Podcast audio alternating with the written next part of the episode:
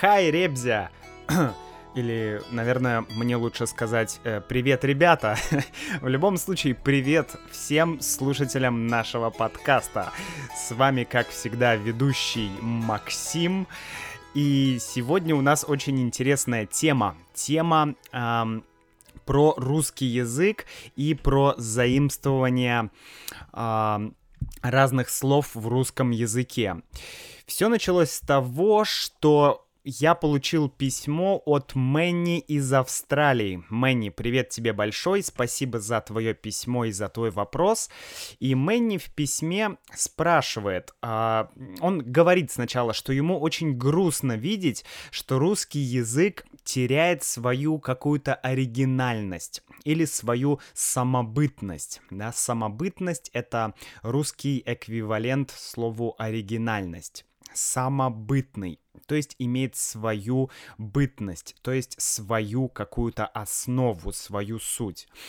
Да, русский язык теряет оригинальность, теряет самобытность, и он спрашивает, почему, Мэнни спрашивает, почему в русском так много заимствованных слов, то есть слов из английского языка, из немецкого языка, из французского языка, и что с каждым годом этих слов, заимствованных, становится все больше и больше.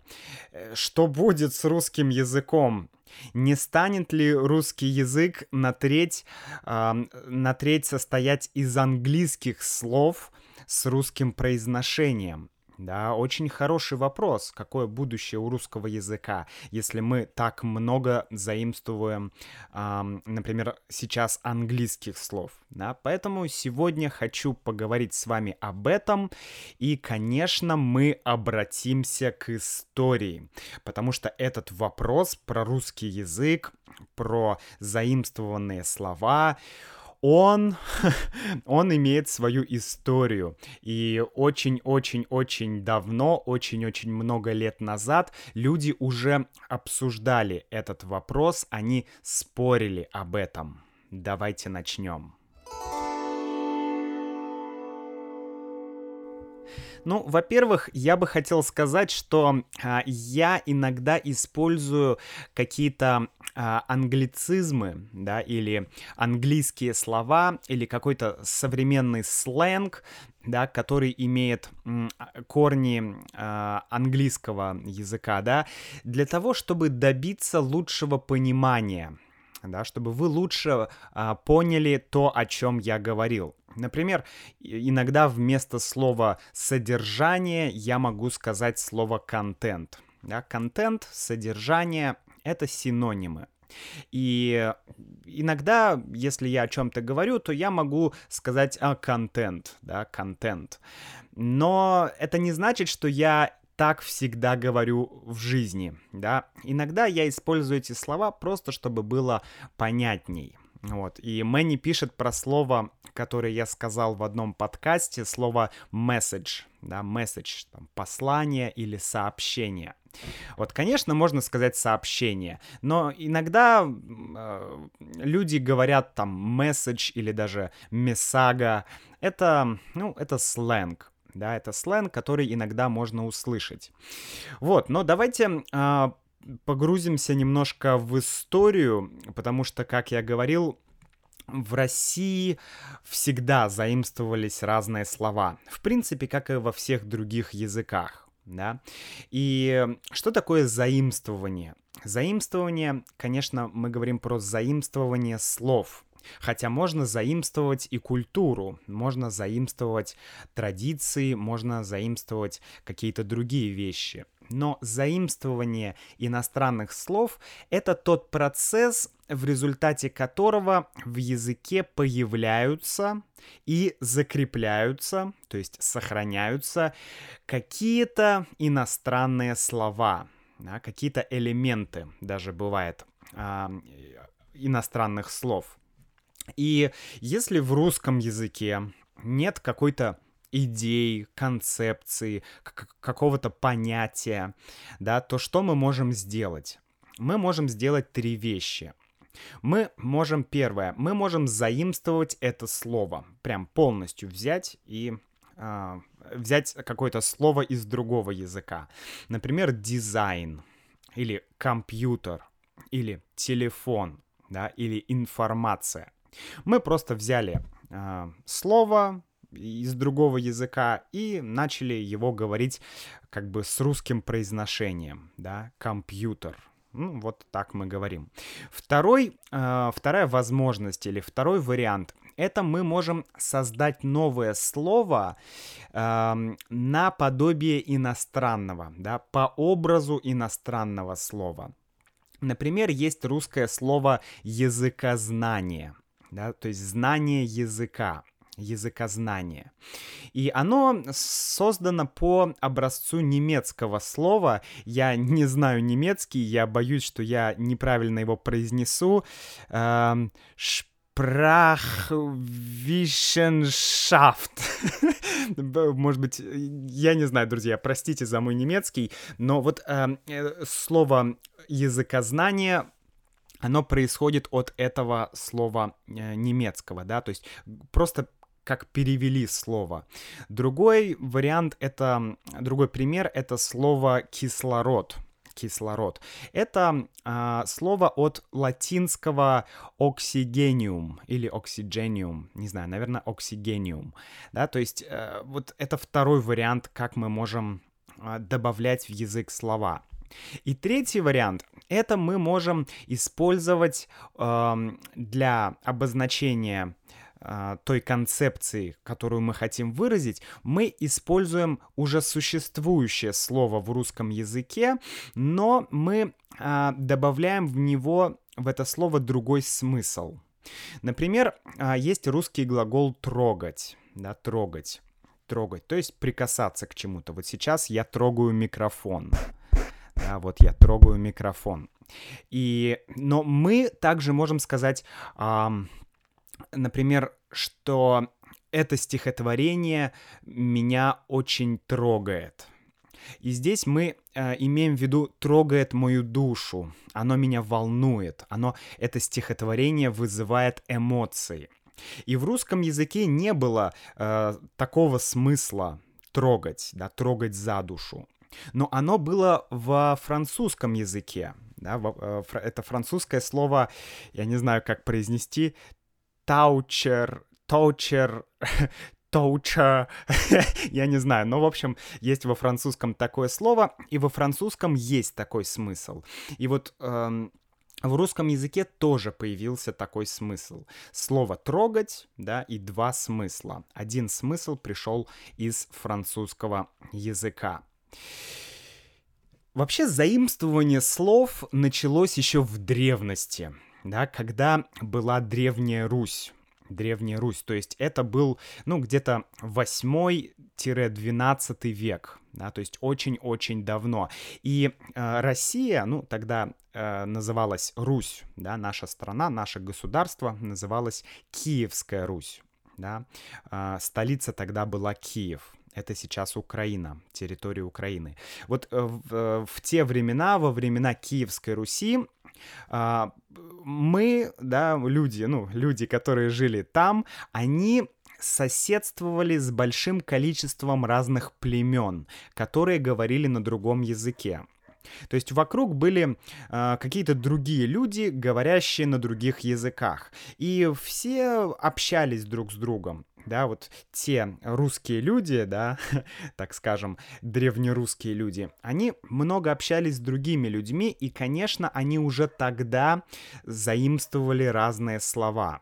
Например, слово «шатер», шло, слово «богатырь», кстати, «богатырь» тоже заимствованное слово, э, слово «жемчуг», «телега», «орда» и так далее. Это все те слова, которые мы заимствовали еще тысячу лет назад. Но основной момент произошел такой главный, наверное, главный переломный момент произошел в 17-18 веке, да, потому что в эти века, вы знаете, у нас был Петр Первый, и Петр Первый был э, прям таким глобальным реформатором. Он реформировал ну, вс- почти все стороны жизни в России.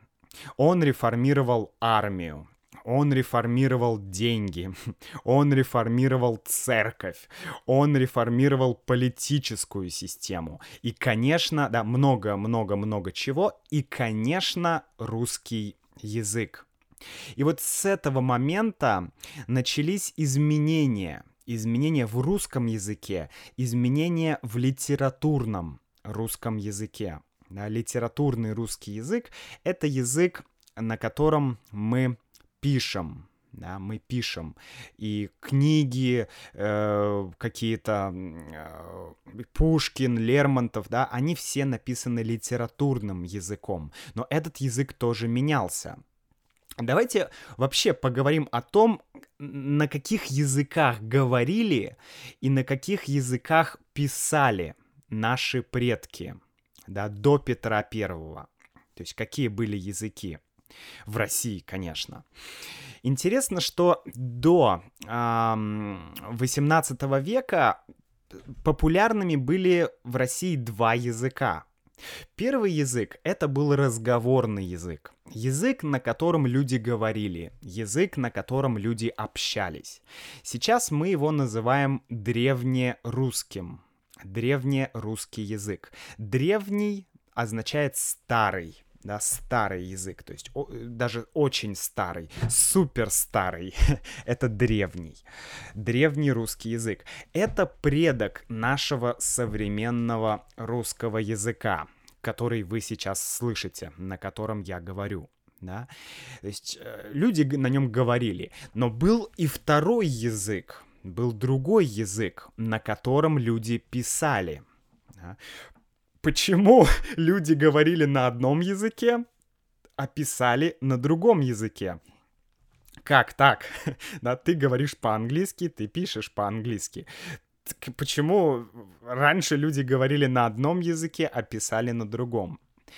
А дело в том, что откуда пришла письменность, вообще письменность, да, то есть э, как люди в России или на Руси, да, как люди на Руси научились писать. А, были два монаха. Были два монаха, а, Кирилл и Мефодий. Они были греческими монахами, они были монахами из Греции. И вы знаете, что а, в X веке нашей эры Русь приняла христианство. Да, христианство из как раз Греции. И это был очень важный, опять же, тоже переломный момент принятия христианства. И, конечно, если Русь приняла христианство, то нужно было читать какие-то тексты, да, нужно было как-то прочитать Библию. И встал вопрос о том, а как можно перевести Библию на какой-то язык, понятный вот тем русским людям. Да. И вот как раз Кирилл и Мефодий, греческие монахи, они знали э, славянский язык, они знали южно-славянский язык, и это немножко другой язык, да. Вообще группа славянских языков, она состоит из нескольких э, из нескольких, так скажем, частей. Одна часть — это э, южнославянские языки, это там Болгария, например, Македония, да, а есть еще восточнославянские языки. Вот это как раз э, украинский, русский, белорусский, это восточнославянские языки. Есть еще западнославянские языки, да, это Чехия, Словакия, вот э, все те языки. Итак, э, значит, э, Кирилл и Мефодий, они взяли и придумали алфавит, то есть придумали азбуку. Азбука — это, ну, синоним для слова алфавит. Они, ну, кто-то говорит, что они не сами придумали, они... Э, вернее, они придумали первый вариант, да, бета-версию э, вот этого алфавита, этой азбуки, а потом люди уже ее немножко изменили. Но в любом случае Кирилл и Мефодий как бы дали письменность русскому языку. Но интересно, что сами, сами они, Кирилл и Мефодий, они не были никогда на Руси. да, и они использовали для письменности другой диалект. Они использовали южнославянский диалект. И поэтому э, этот язык, да, письменный язык, он был немного другим. Он имел что-то общее с древнерусским языком, но он все равно был другой. А, Кирилл и Мефодий добавили в него очень много новых слов, много новой лексики, чтобы можно было использовать этот язык в церковных целях. Да, то есть они адаптировали этот язык. И более того, они использовали еще и греческий язык. То есть это такая смесь греческого языка, э, южнославянского языка и еще каких-то новых слов, которые добавили Кирилл и Мефодий. И этот язык, он должен был описывать вот новые для того времени какие-то концепции христианской философии, теологии и так далее. И этот язык назывался церковно-славянским языком. Да, то есть у нас есть два языка. Первый древнерусский, на котором говорили, и второй это церковно-славянский, на котором писали. И церковно-славянский сейчас тоже используется у нас в России в церквях. То есть, если вы пойдете в церковь, если вы послушаете, как там поют, то вы услышите церковно-славянский язык. Это мертвый язык, как латынь, на нем никто не разговаривает, но он используется в церквях. То есть, у нас была ситуация, когда люди э, говорили на одном языке, ну, грамотные люди, интеллигентные люди, да, образованные люди говорили на одном языке, а писали на другом языке. И у них не было проблем. Они спокойно говорили на одном языке, писали на другом, все нормально, да. И поэтому было два типа языка один язык — это как бы такой разговорный, низкий язык, да, для каких-то обычных вещей. Купить, продать, не знаю, взять деньги в долг, а, что-то поменять, да, а, там, поговорить на какие-то простые вещи. И это низкий язык и был высокий язык, который использовался для богослужений, да, в церкви, а, который нужен был для того, чтобы обращаться к Богу, читать какие-то христианские тексты и так далее. Да, то есть была вот такая вот двойственность, два языка. Конечно, постепенно люди начали потихоньку писать. Они начали писать на древнерусском языке. Они использовали ту азбуку, тот алфавит, который придумали Кирилл и Мефодий. Но они начали писать с помощью этого, э, этой азбуки э, на своем древнерусском языке. Да?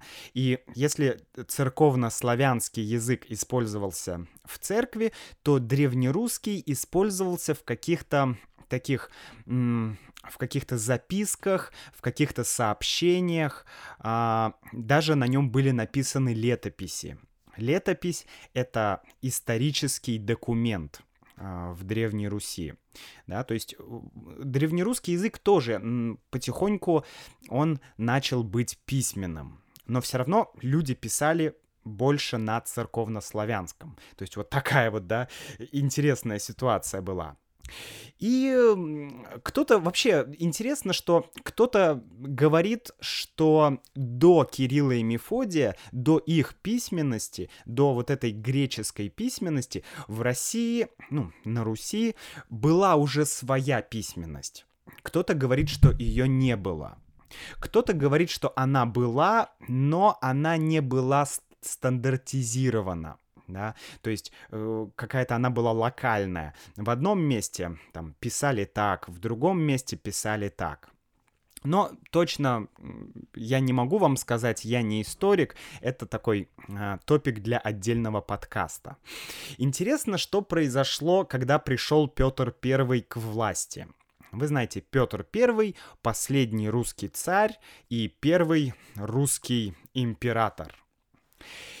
Э, когда пришел Петр I, то из-за того, что он начал реформировать все, да, реформировать жизнь людей, реформировать быт людей, реформировать денежную систему, да, все, все аспекты жизни Петр I реформировал, то эм, в, русский, в, в русском языке появилась проблема, что появилось очень много слов или концепций, для которых в русском языке не было слов.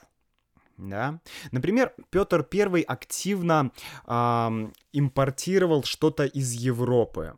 Да? Петр I строил флот, строил корабли. И для вот этих технических терминов, да, для каких-то частей корабля нужны были термины, нужны были слова но их не было в русском языке, потому что, э, ну, потому что не было флота, не было кораблей, да, поэтому Петр э, как бы заимствовал огромное количество слов из разных стран. Давайте немножко примеров, чтобы было интересней. Например, а, он заимствовал такие а, слова, как алгебра, амуниция, ассамблея, оптика, глобус, порт, корпус, армия, капитан, генерал, дезертир, кавалерия, аренда и так далее. Да, были голландские слова, которые он а, заимствовал из Голландии. В основном это было связано с развитием э, кораблестроения, с развитием мореходства, с развитием э, строительства кораблей. Например, балласт, ватерпас, верфь, гавань, лавировать, лоцман, матрос, руль, флаг, флот, штурман и так далее. Да, вот эти все термины, которые относятся к э, мореходству. Были заимствованы слова из английского. Например, тоже термины из морского дела. Например, баржа, бот, брик, шхуна, катер и так далее. Были слова из немецкого, например, фляжка, залп. И забавно, что Петр I, э, он сам негативно относился к большому количеству иностранных слов. И он часто требовал от других людей, чтобы они старались писать э, как бы писать по-русски, то есть чтобы они использовали больше русских слов, чтобы они не злоупотребляли какими-то иностранными словами, заимствованными словами, нерусскими словами. Злоупотреблять да, зло употреблять. Злоупотреблять означает слишком много или слишком часто использовать что-то. Например, можно злоупотреблять алкоголем то есть много пить алкоголя. Можно злоупотреблять сленгом, да, использовать слишком много сленга, слишком много жаргона. Следующий этап — это этап Михаила Васильевича Ломоносова.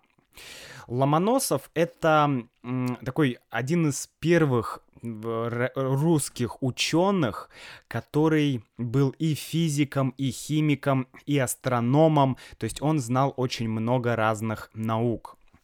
И Ломоносов как раз поднимал этот вопрос, он говорил о том, что, что вот этот церковно, вот этот церковно-славянский язык, эта система церковно-книжной речи, она тормозит развитие литературы что нам нужно больше использовать, как в литературе, больше использовать какой-то живой речи, понятной речи, да, разговорной речи. То есть он был таким человеком, который один из первых начал говорить про то, что нам нужны изменения в русском языке. Кстати, Ломоносов является создателем первой научной русской грамматики. То есть, по сути, он начал работать над русской грамматикой. Он очень многое сделал, чтобы ну, как бы привести в порядок и организовать русскую грамматику. Ведь э, помните два языка, да, древнерусский и церковнославянский. Так вот, у церковнославянского языка грамматика отличалась от грамматики древнерусского языка. Да, и Ломоносов, он работал над тем, чтобы, чтобы как-то организовать русскую грамматику. И в это время происходит очень интересное событие, потому что, во-первых, а, роль Франции, вернее, влияние Франции для России становится очень-очень-очень э, таким большим, очень значительным. Почему Франция влияла на Россию?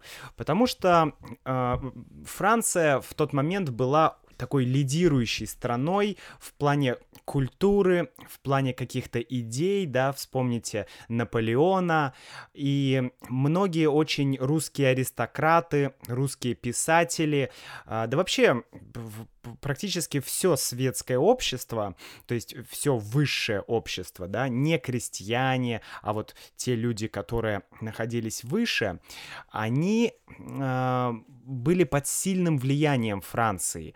Э, в России даже было популярно говорить на французском языке по, вот если вы читали, например, Толстого, «Войну и мир» или другие произведения, то там прям есть целые главы, огромные куски текста, которые написаны на французском.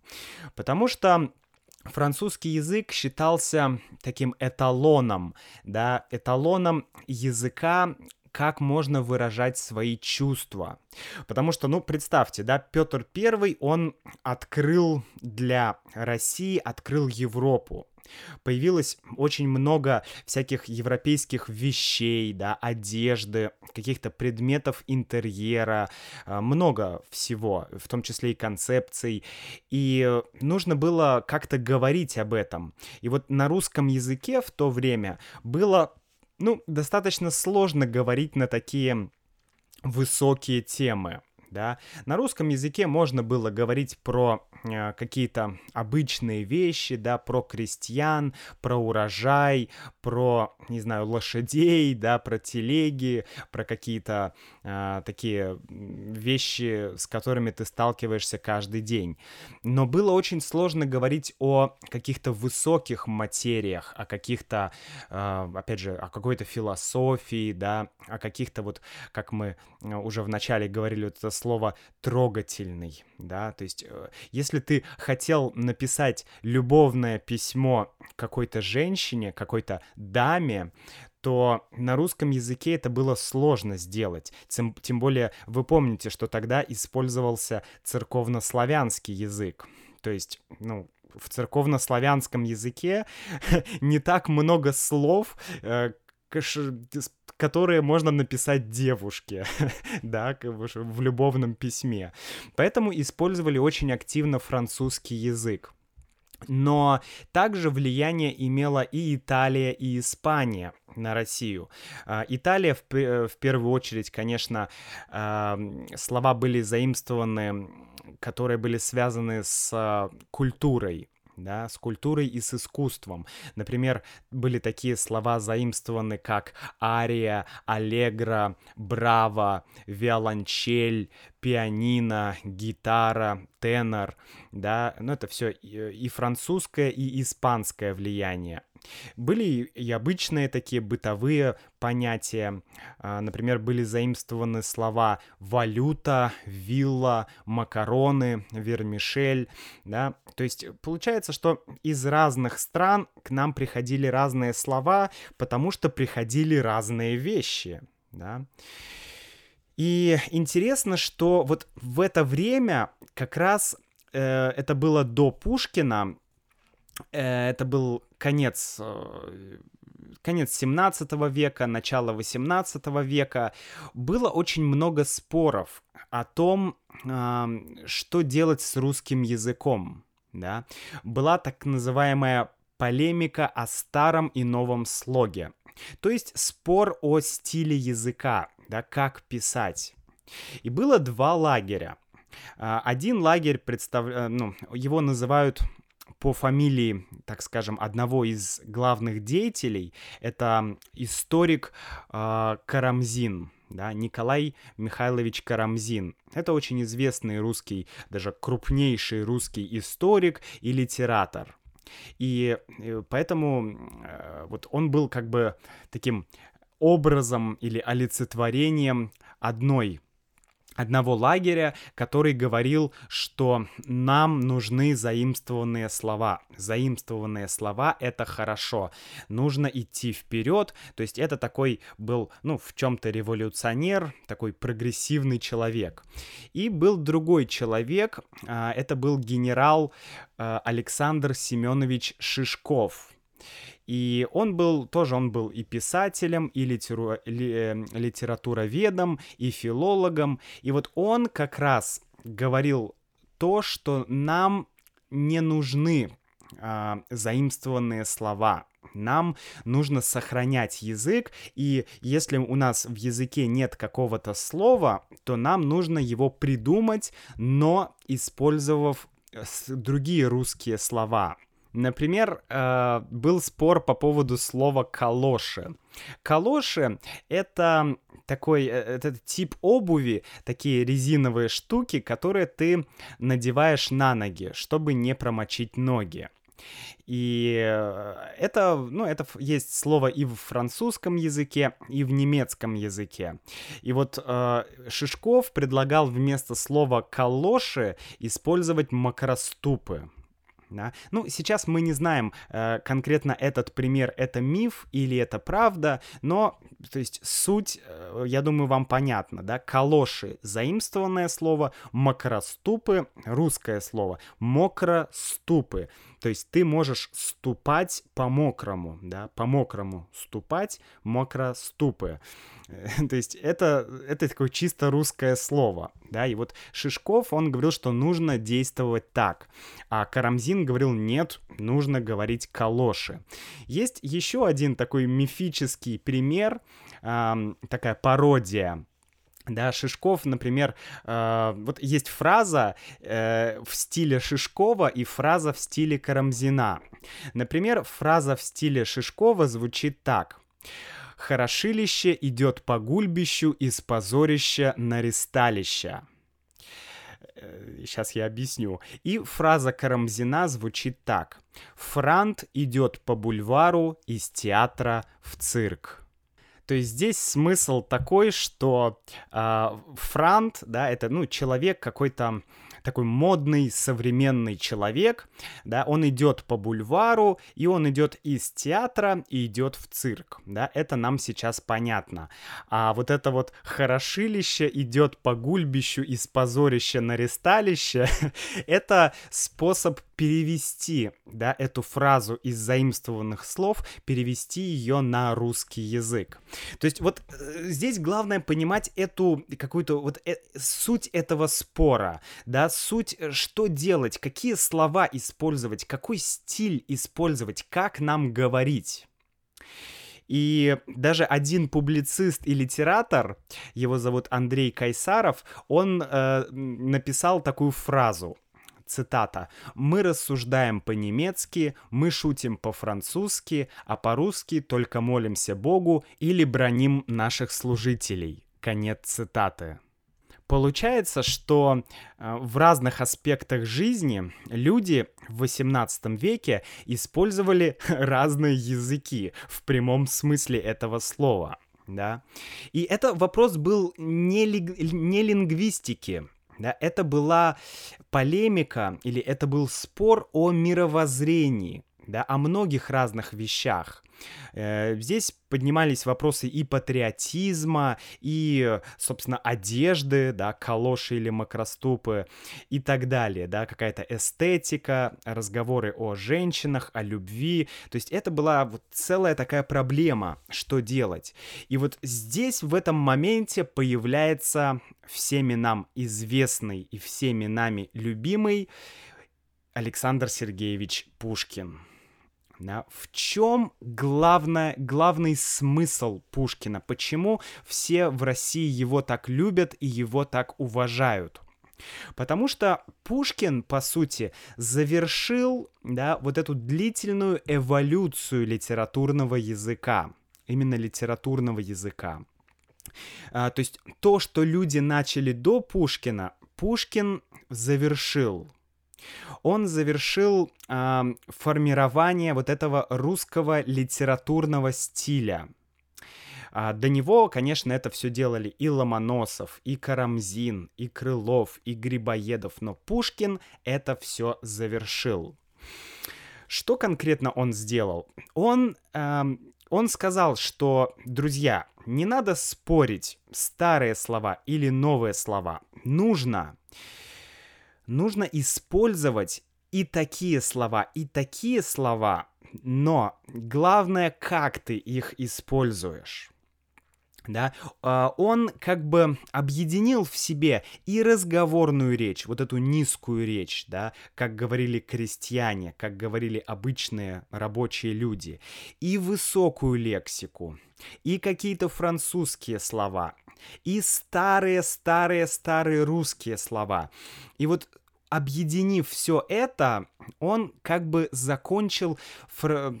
закончил формирование вот этого русского литературного языка. Да? И получается, что после Пушкина у людей уже не было вопросов писать так или писать так, использовать заимствованные слова или использовать русские слова. Люди начали, ну, писатели, да, начали больше думать о том, а что им написать Какую идею им донести до читателей? О чем им э, рассказать? Да, используя вот эти все приемы, используя разные слова, разную лексику, разные художественные стили. И вот в этом главная такая заслуга Пушкина, что он сделал завершил формирование литературного русского языка.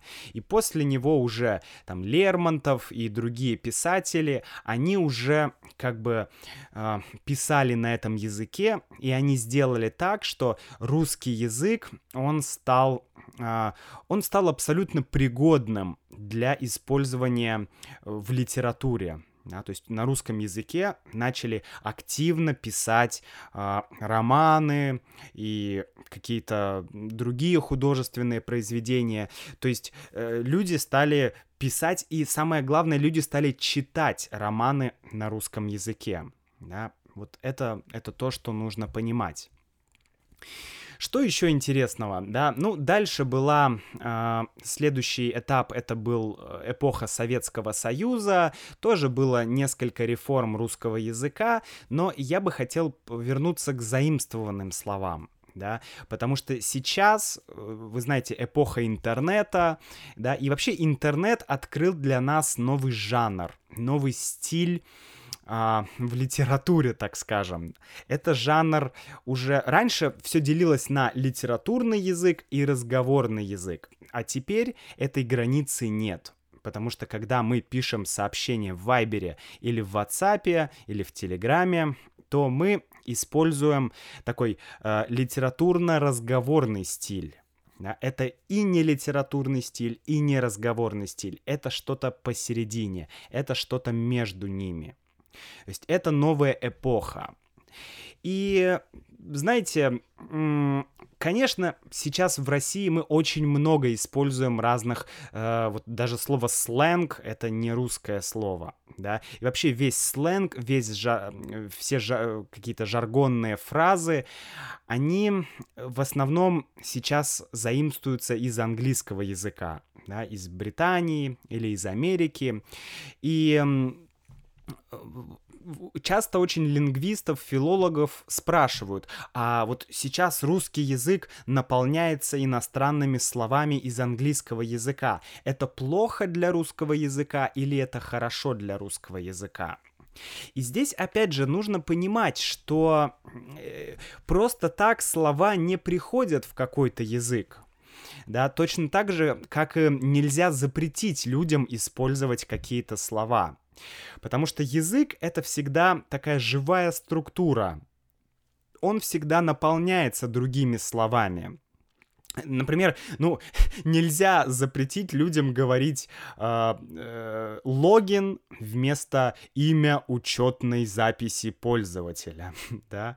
То есть мы говорим сейчас логин, логин и пароль, потому что имя учетной записи пользователя, ну, это слишком громоздко, это слишком неудобно, это слишком такой ну, не знаю, ну, ну это, это долго, тяжело говорить. Язык всегда стремится к простоте. Нам важно именно доносить информацию и доносить ее максимально точно. Поэтому вот даже мы с Юлей а, иногда а, спорили или разговаривали о том, что Юля говорила, я не знаю, какой-то синоним слову excitement в английском языке. Вот, она... иногда Юля даже говорит, о, я так excited по этому поводу. Потому что, ну, сложно перевести э, это слово на русский язык. Да, оно имеет все равно немножко другой оттенок. То есть слова помогают нам точнее и лучше передать как какие-то смыслы, какие-то концепции. Да? Например, появилась концепция рок-музыка появился термин рок-музыка, и это сейчас универсальный термин, да. Как мы можем? Мы, конечно, можем называть, э, не знаю, как-нибудь джидж-бах-бабах музыка, да, вместо рок-музыка будем говорить джидж-бах-бабах музыка. вот прям по-русски, да, или трах-тарарах музыка вместо рок-музыка. А вместо heavy-metal мы можем говорить, не знаю, что музыка, да, ну то есть э, нельзя просто взять и придумать какое-то другое слово. И нельзя запретить людям э, говорить слово рок-музыка, а использовать какое-то русское слово, правильно? Потому что, опять же, люди говорят на языке, а наши словари, они уже потом вносят э, все то, что говорят люди. Например, не знаю, там 100 или 200 лет назад люди говорили э, поезды, да, сейчас мы говорим поезда. Э, это когда множественное число слова поезд. Да? Поезд, мы говорим поезда. А раньше говорили поезды. Но через какое-то время все начали говорить поезда, поезда, поезда. И теперь в словаре официально правильно говорить поезда.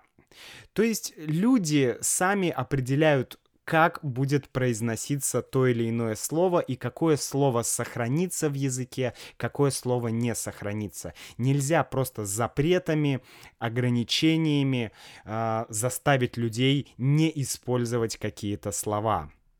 Я недавно прочитал одну статью, и там как раз рассказывалось об этой проблеме, да, про заимствование слов, про то, что это проблема, что русский язык перестанет существовать, будет слишком много английских слов. И мне очень понравилась одна идея, которую высказал один автор. Он сказал, что проблема не в языке, проблема в культуре а проблема в культуре речи. Что проблема, она не в том, что мы говорим, а в том, скорее, как мы говорим.